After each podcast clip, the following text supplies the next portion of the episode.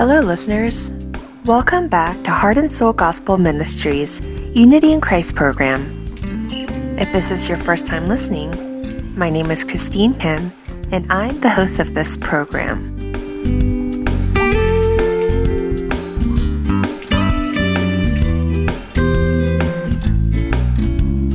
When reading the four Gospels, you can see the great crowds that follow Jesus, especially when Jesus feeds the 5,000. This number is only counting the men. If counting all the women and children, the numbers may exceed well over 10,000 people.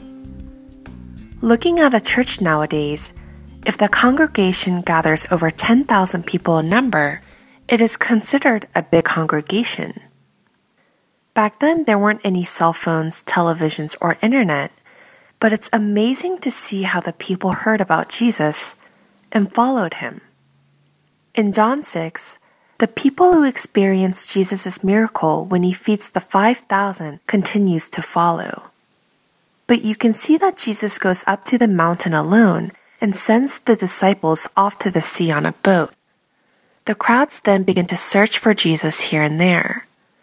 The next day, the crowd stood on the other side of the sea, hoping maybe Jesus was on the same boat that the disciples were on. But in came a small boat from Tiberias with no disciples and Jesus. Then they themselves get into the small boats and go to Capernaum to seek Jesus, and eventually they find him on the other side of the sea. Jesus says something to his followers in a rather serious tone. It says in John chapter 6, verse 26, Jesus answered them and said, "Truly, truly, I say to you, you seek me not because you saw signs, but because you ate of the loaves and were filled." It says in verse 54, "He who eats my flesh and drinks my blood has eternal life." The message that he wants to deliver to his people is for us to not live off of the food of this world, but by the word that will allow us to endure to eternal life. In order to give us his eternal bread, his word, he came down to this earth, but instead found us working for the bread of this earth that will eventually perish. But listening to his words on this, the people could not understand him and argued against him. And the Bible tells us that as a result of this, many of Jesus' disciples that were following him withdrew and were not walking with him anymore.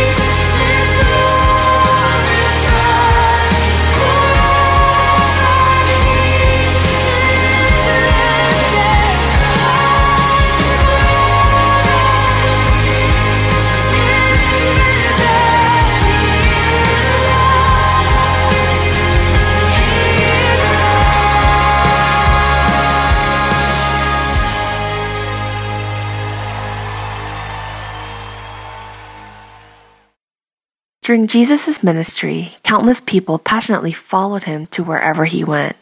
But many of these people followed him solely for the purpose of their own benefit, such as getting healed or being healed. There are many Christians in the time we are living now. People follow Jesus. They go to church on Sundays, they go to revival services, and on Sundays, they serve in Sunday school, stand a part of the choir, and serve in any events the church holds, and think because they do so much they are a Christian. Of course, these are all very precious servings. However, if the reason for me to serve and listen to God is different than the reason that Jesus Christ gave me, then we are still not a disciple and only a follower. Pastor Kyle Idleman wrote in his book, although many people followed Jesus during his ministry, the number of disciples were little. Although there were many people who worked so hard to follow Jesus, the road they were following was a complete different road than what Jesus was directing. These followers may have thought, because they are passionately following Jesus as they hear his words, they were true disciples of him. But unfortunately, they weren't following him to the end. Jesus did not promise to us that we would live better lives or promise us a better future. Instead, isn't it the opposite? Jesus told us by following him, we would be resented by the world with persecution to follow. That is why in order to follow Christ, he tells us we must deny ourselves and take up our cross. Only those who are able to deny themselves will be able to follow Jesus to the very end.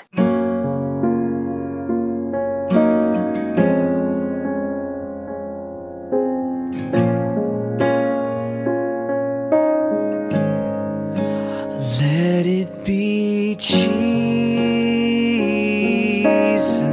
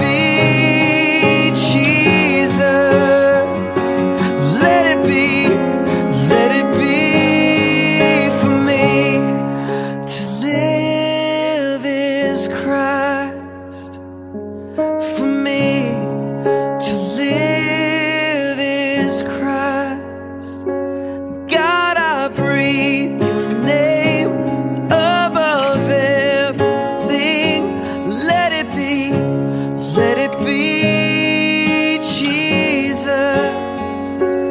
Let it be, let it be, my Jesus. Let it be, Jesus.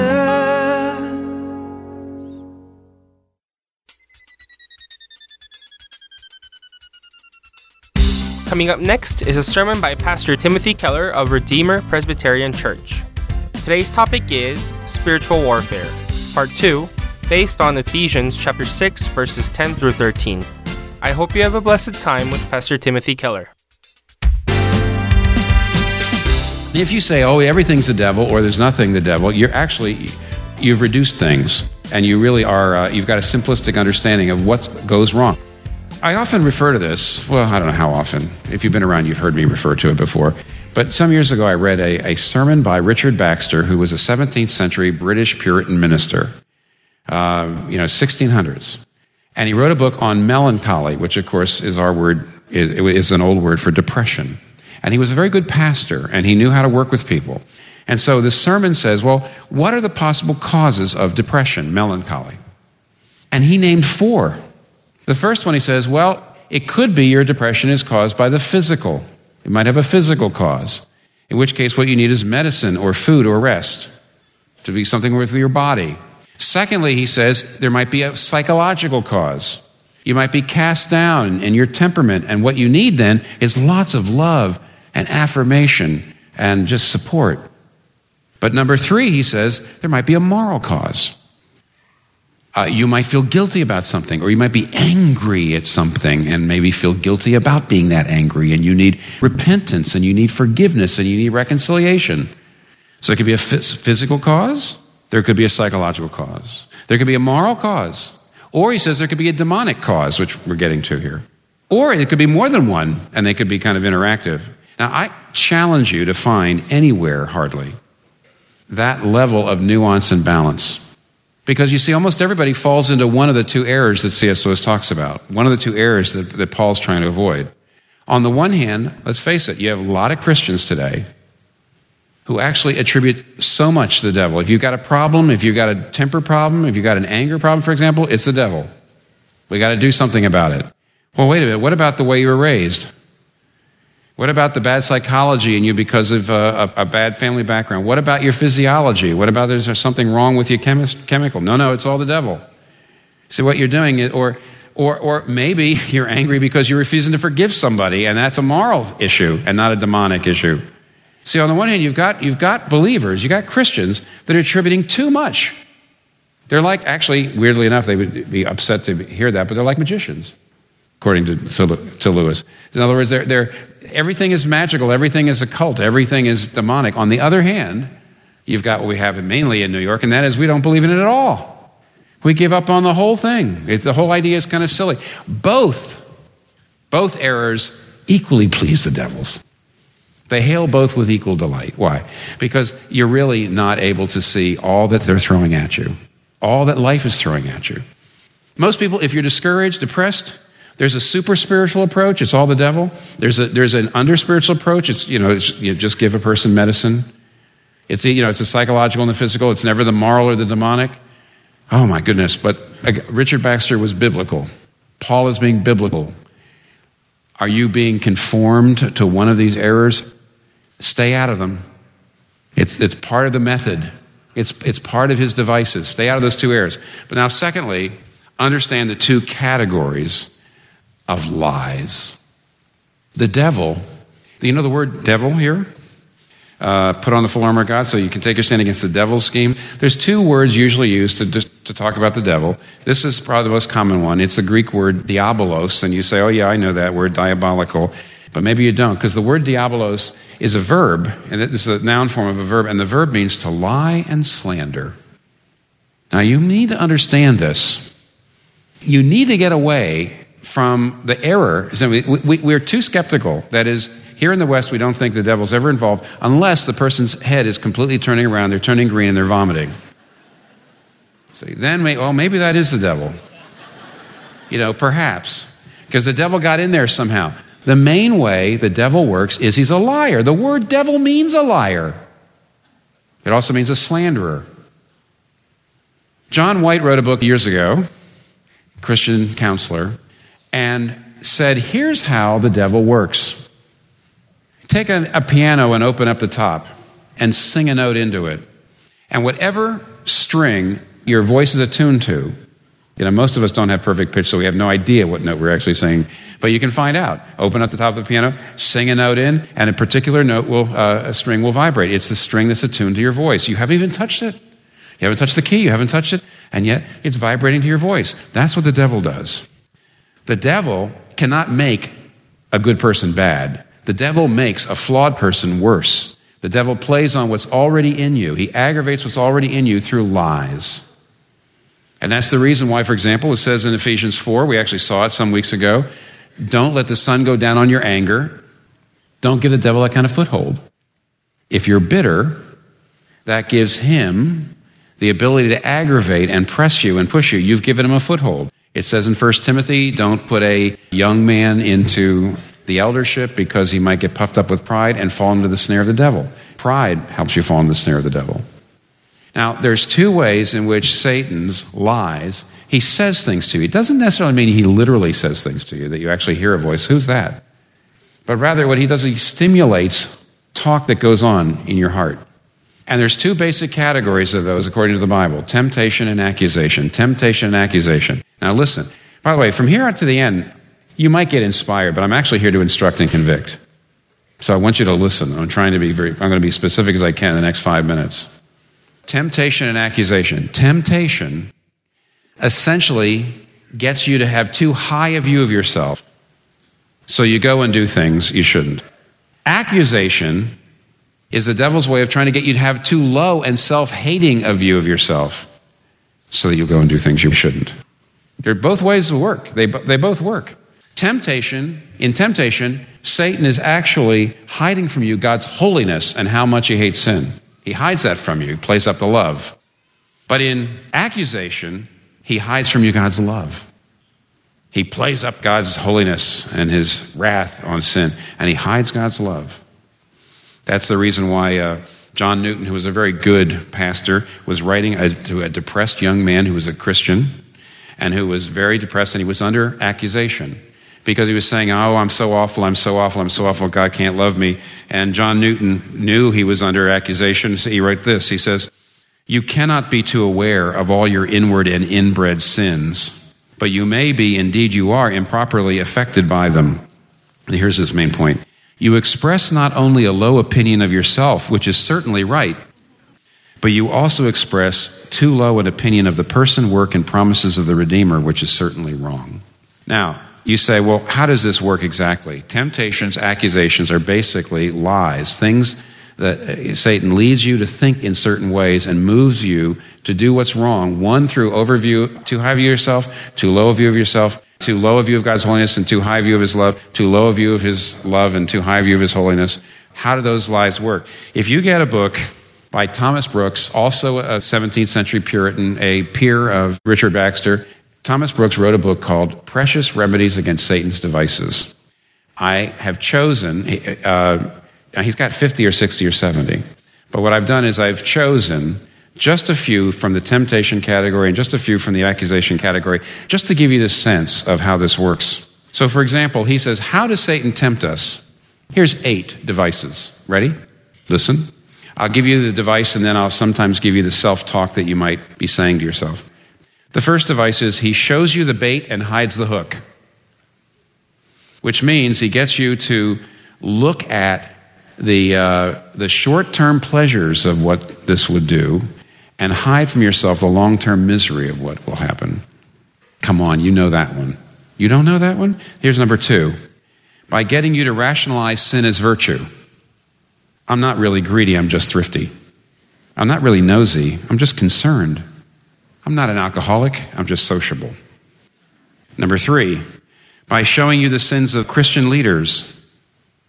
So you say to yourself, he did it too, nobody's really that pure. Number 4, by overstressing the mercy of God. So what you say to yourself is, do it, God will forgive you, that's his job.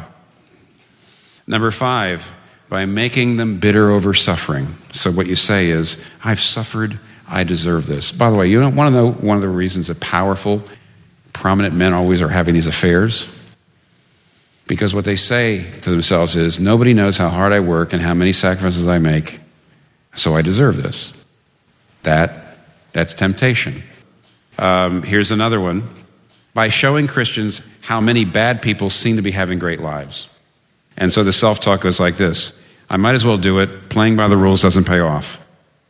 And I'll just give you one more. This is only 7. The 7th one is by getting you to compare one part of your life to another. One part of your life to another. Look, I'm very good over here. I'm very good over here. I do all that. It's okay that I do that. In fact, you want an extreme form of that? Mafia hitmen. I'm good to my mother. Okay, I kill people. But I'm really, really good to my mother. That's not a joke, by the way. I mean, I knew you'd laugh. That's why I told you, but it's not a joke. Well, what about accusation? Here's 4 from the accusation arsenal. How does Satan accuse us? By causing us to look more at our sin than at our Savior. By the way, you know, all the parenting books will tell you that if you give your child one compliment for every one criticism, if you give your child one criticism for every one compliment, the kid's going to grow up hating themselves. They're going to grow up hating themselves. You need to give 4 or 5 compliments for every criticism because the criticisms really lodge and the compliments don't. And there's reasons for that because the biblical reasons for that is we know there's something wrong with us. And so you got to have a lot more compliments than criticisms. In the same way, what Thomas Brooks says is, for every one look at your sin, you need to take 5 looks at your Savior, and the devil makes sure that doesn't happen. Number 2, under accusation, by causing them, talking about Christians, to obsess over past sins that have done damage that can't be undone. Number 3, by making Christians think that the troubles they're going through must be punishments. So you say, this wouldn't have happened unless God was mad at me. Number 4, by making people think that the inner struggles and feelings they have, Christians couldn't possibly have. So you say, if I were a real Christian, I wouldn't be having these thoughts and desires. Do you recognize any of these? He's playing you. He knows what strings you've got, and he's vibrating them. You must not be unaware of his schemes. You must understand what he's out there doing. That's what we're fighting. The schemes of the devil. Now, number 3, how do we fight? Yeah, you said, boy, you haven't left much time. No, I haven't. And it's partly because of the little bit of our artificiality. We've broken the part of the text on spiritual warfare into 2 sections. This section basically gives you the problem. Here, I'd like to tell you 2 things you must do if you are going to fight successfully. All these things that are being thrown at you. The one is, know what particular devices Satan uses on you. I will never forget the first time I read Thomas Brooks' Precious Remedies Against Satan's Devices. And he's got all of these devices. And basically, they're forms of self-talk, little things that you say to yourself in your heart on your way into doing something wrong. And I'll never forget how surprised I was that I remember 3 of them were things that I used to say to myself, always say to myself, and they always led to disaster, and I just finally got rid of them. I never say that to myself anymore. When I start to think that, I said, that's a dead end, forget that, disaster will happen now. So I no longer go there, and I realized that basically Satan had stopped trying those out because I'd gotten wise to them, and I found 3 more. So he's not stupid. He moves around, He says, okay, they got wise to me on that. Those 3, fine. Okay, I won't go there anymore. These are the 3. I said, oh no. Do you know which ones he's using on you? Do you know which yours are? See, he knows what your strings are. Do you know what your strings are? Do you know where you give him openings? That's principle 1. Principle 2, the gospel is the armor. And do you know why? Come on, let's do some theology here. What are the 2 things that he does? Temptation and accusation. He either gives you an overblown sense of God's holiness and minimizes his love so you hate yourself. Or he gives you an overblown sense of God's love and plays down the holiness so you go do things you shouldn't do and think everything's going to be okay, and it's a disaster. He turns you into someone who either is crushed by a sense of your guilt or doesn't have enough sense of a guilt at all. Now, if you believe you're saved by living a good life, If you believe what all the other religions say, and that is basically, I will find God, I will, self-actualize, I will be saved if I do these things and I do these things. Now, if you really believe that through your efforts and through your achievements and through your performance, you can save yourself, then you are either sometimes feel like a sinner, oh, I've failed, or you sometimes feel loved and accepted because you feel like you succeeded. Either you feel like a sinner or you feel loved and accepted. But if you believe the gospel, that Jesus Christ died for you on the cross as your substitute, that he took the penalty for your sin so that when you believe in him, all of your guilt is put on him and absorbed there, and all of his righteousness and all of his record is brought to you so you're loved and accepted in him, then that means every Christian walks around with those two facts in their mind at the same time. I am a sinner. In myself, I'm lost, and my sin was so great that nothing less than the death of the Son of God could save me. Sin was so bad, my sin was so bad, that God had to do that. Jesus had to do that. On the other hand, I'm absolutely loved. I'm completely accepted. I'm as loved now as I will be 4 billion years from now. He sees me in Jesus Christ. Now, do you know what that is? One of those facts completely demolishes temptation. If you understand the gospel, you know that the thing you're tempted to do, Jesus Christ died so you wouldn't do that. Jesus Christ was ripped from limb to limb because of this. How can you have anything to do with it? But on the other hand, when you're being accused, the other fact completely demolishes that strategy of Satan because you are absolutely loved and accepted. It's the gospel. You put on the gospel, and it completely defeats the strategies of Satan. Let me just give you one example of the kind of talk that you have to, what it means to put on the gospel if you're accused, if you're feeling too guilty, if you're feeling like I'll never be what I should be, if you're feeling like a failure, if you're feeling, that you are, that God can't love you, other people can't love you, if you're down on yourself. This is what Thomas Brooks said. I'll close with this. Thomas Brooks, who was a wonderful, wonderful pastor, said this to people who were under accusation. He said, "The remedy against this is to look upon all your sins as charged to the account of Christ. He was wounded for our transgressions. He was bruised for our iniquities. The chastisement of our peace was upon him, and with his stripes we are healed." You know the wife who said to the bill collector, "If I owe you anything, go to my husband." So may the believer say to justice or to the devil, "If I owe you anything, go to my Christ, who has underwritten me fully. I must not sit down discouraged," this is still Brooks talking, "under the fear of those debts which Christ to the uttermost farthing has fully satisfied." The remedy against this accusation is to solemnly consider that believers must repent for their being discouraged by their sins. Believers must repent for being discouraged by their sins. It springs from the refusal of the richness, freeness, fullness, and everlastingness of God's love, and from the refusal of the power, glory, sufficiency, and efficacy of the death and sufferings of the Lord Jesus Christ, and from the refusal of the worth, glory, fullness, largeness, and completeness of the righteousness of Christ given to you by faith. God did not give a believer a new heart for it to be rent and torn in pieces by discouragement. What is that? That's putting on the armor. And now stand. Do you know how to put on the armor? Do you know how to handle the things that are being thrown at you? We wrestle not only with flesh and blood, but with the gospel we can stand. Let us pray. Our Father, we thank you for giving us everything we need to fight the fights that are in front of us. Lord, we know it's not just the devil. There's evil in us, that's the flesh. There's evil outside of us, that's the world. There's evil above us, that's the devil. We know things are complex. We can never blame everything on the devil. Oh my goodness, no. But we recognize the multidimensionality of sin. We recognize the spiritual dimension of it. We will not make the same mistake that our whole civilization has made for the last century of underestimating the power of evil and seeing that we wrestle not only with flesh and blood, but in Jesus Christ, you disarmed the principalities and power when you died on the cross. As the book of Revelation said, that when you accuse us, we triumph over the accuser with the blood of the Lamb.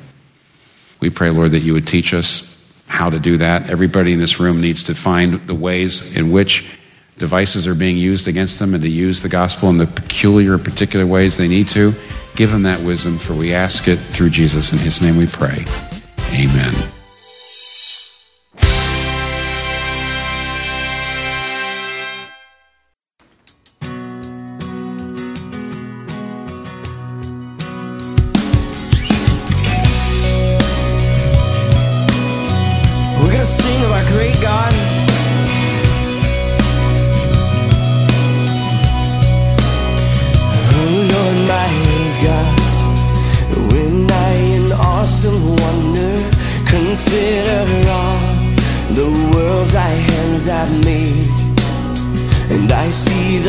stars, and I hear the rolling thunder, thy power throughout the universe displays. Sing out.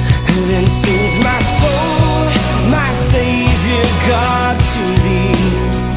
How great thou art, how great thou art. And then sings my soul, my Savior God, to thee. How great thou art, how great thou art. Is he great? And when I think that God, his son not sparing, sent him to die, I scarce can take it in, that on the cross, my burden gladly bearing, he bled and died to take away my sin. Then sings my soul, my Savior God, to thee. How great thou art, how great thou art. Then sings my soul, God, to thee. How great thou art, how great you are. Then sings my soul, my Savior God, to thee. How great you are, how great thou art. Then sings my soul, my Savior God, to thee. How great you are.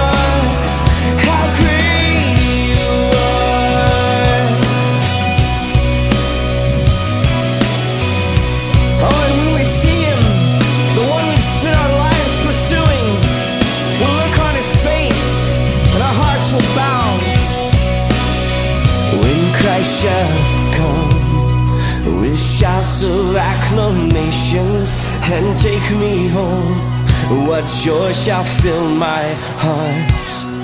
Then I shall bow in humble adoration and there proclaim, my God, how great you are. Then sings my soul, my Savior God, to thee. How great, how great you are. Then sings my soul, my Savior God, to thee. How great you are, how great you are. Then sings my soul, my Savior God, to thee. How great thou art, how great you are. Then sings my soul, God, to thee. How great you are, how great you are, how great you are. Oh, infinite King, still intimate with me. You're an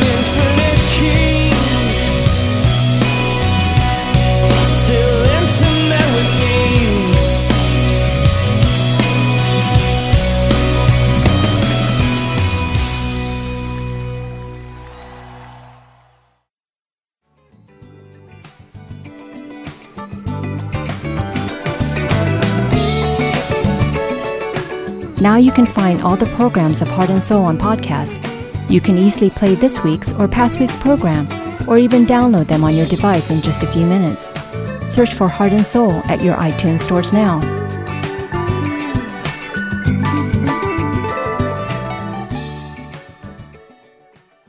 There are people who gave up their lives in honor of Christ, who gave us our everlasting life.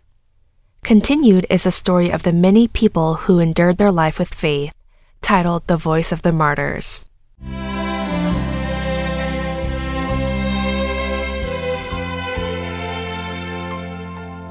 Hello everyone, this is Rhonda Walker with The Voice of the Martyrs.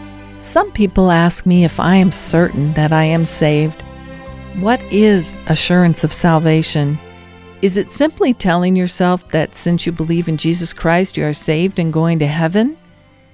Many people in this world often mistake such autosuggestion as the assurance of salvation. Yet those who own true assurance of salvation must experience changes in their lives. One of the first changes is a change in values. Those who have an assurance of salvation no longer follow the values of the world. When a person has different values, he or she follows the newly changed value system in his or her life. Similarly, people who own the values of heaven live for Jesus Christ and are even ready to die for Jesus Christ. Those who simply tell themselves that they will be going to heaven can neither live nor die for Jesus Christ. Only those who truly have an assurance of salvation can live and die for Jesus Christ. In 1 John chapter 5, Apostle John tells us to possess an assurance of salvation, in other words, the assurance of eternal life. John says that it is possible to know that you have eternal life. With the assurance of eternal life, people realize that they are simply visitors in this world.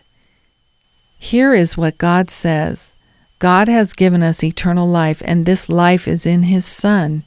Whoever has the Son has life. Whoever does not have God's Son does not have life. I have written this to you who believe in the name of the Son of God, so that you may know you have eternal life, records John in 1 John chapter 5, verses 11 through 13. I will be sharing a story of Pastor Manuel Camacho, who had an assurance of eternal life and was willing to share it with his neighbors despite the constant threat to his own life. The world was not worthy of him who had the assurance of eternal life and was willing to share it.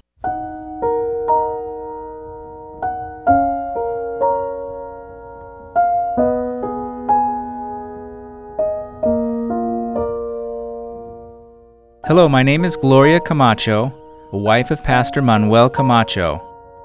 We live in Choapal village, located south of the municipality of Jose del Guaviare, in central Colombia, spreading the word of Jesus Christ, the only way, the truth, and the life. We have a very small population, yet people are violent, often armed as members of a guerrilla army. The murder rate in Colombia rates as the top in the world, even though it's dropped since 2002 to almost half of what it used to be. It was God's grace. As we started our ministry in this area, we witnessed many different changes. Many people left the guerrilla army, experiencing and practicing Jesus' love themselves. In this small village, about 60 people were baptized in our church, and 30 more newcomers were newly learning about Jesus Christ. But due to this very reason, we are under constant threat of attack by the guerrilla army. My husband, Pastor Manuel Camacho's sermon weakens the local guerrilla army because those who are changed by the sermon are leaving the army. My husband always told me that in spite of all the threats, he would spread the gospel until his time was up. He even told the church members to continue the ministry even if he dies. He was a man of love and mildness. Not a person in our church showed any complaints toward him. This morning, I saw a horrible vision during prayer. My husband, Pastor Manuel, was murdered in the vision, leaving our 2 children and me. I could feel that his time was coming. This afternoon, I was spending time outside our house with our 2 children. My husband was coming out of the house, walking towards us. At the same time, 3 strangers approached towards us, and I heard 6 shots. When I turned around in shock, I saw my husband falling to the ground. The shooters soon disappeared, and my children and I ran to my husband to grab his body. Our neighbors and church members ran out crying and praying to God why he took our pastor's life so early. That moment, my son opened his mouth. "Why are you all crying? My father is in heaven now." we must continue what he had been doing.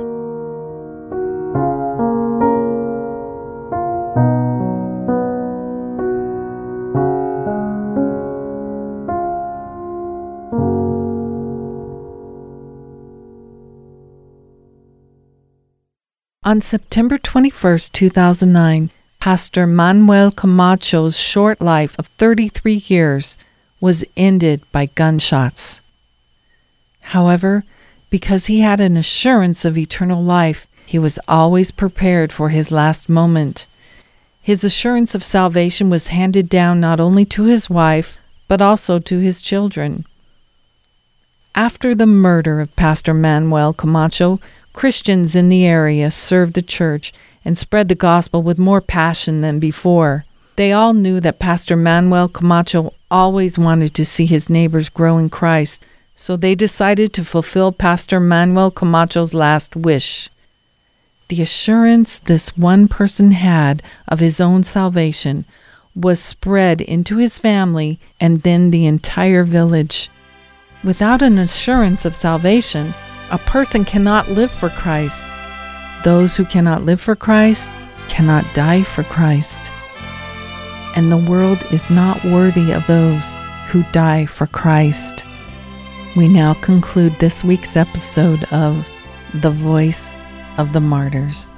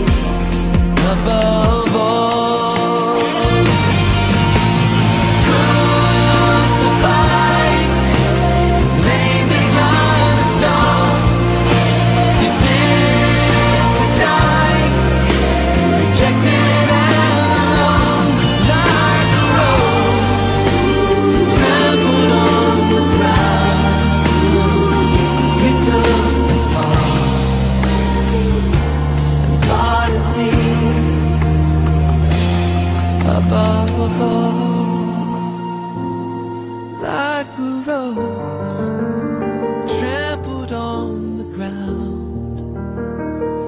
You took the fall and thought of me above.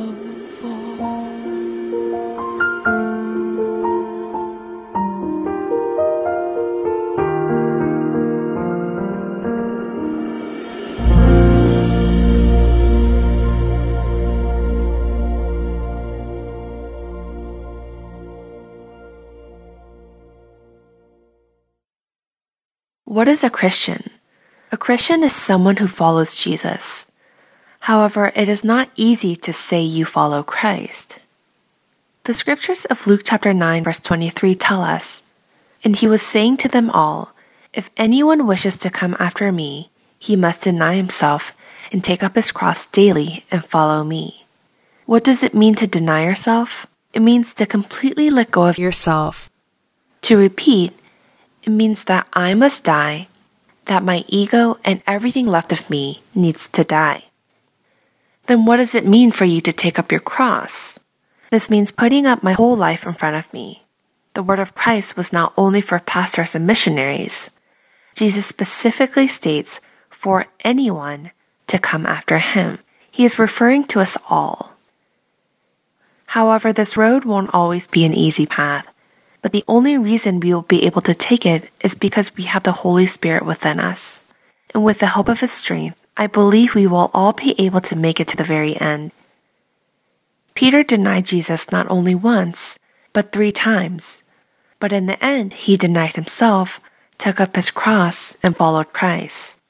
The life we have left in front of us, I hope that all of our listeners will not be just followers, but true disciples of Christ, and follow Him to the very end. We will now wrap up Unity in Christ. Thank you for listening, as it has been my pleasure. I hope to see you this time again next week, and God bless. Christ is my reward in all of my devotion. Now there's nothing in this world that could ever satisfy. Through every trial, my soul will sing, no turning back. I've been set free. Christ is enough for me. Christ is enough for I need is in you. Everything I need, Christ, my all in all, the joy of my salvation. And this hope will never fail.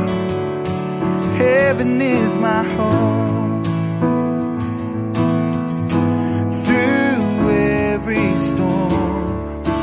Soul will sing, Jesus is here. To God be the glory. Christ is enough for me. Christ is enough for me. Everything I need is in you. Everything I need.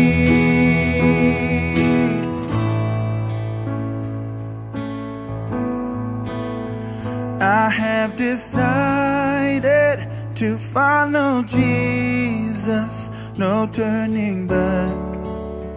No turning back. I have decided to follow Jesus. No turning back. No turning back. The cross before me, the world behind me. No turning back. No turning back.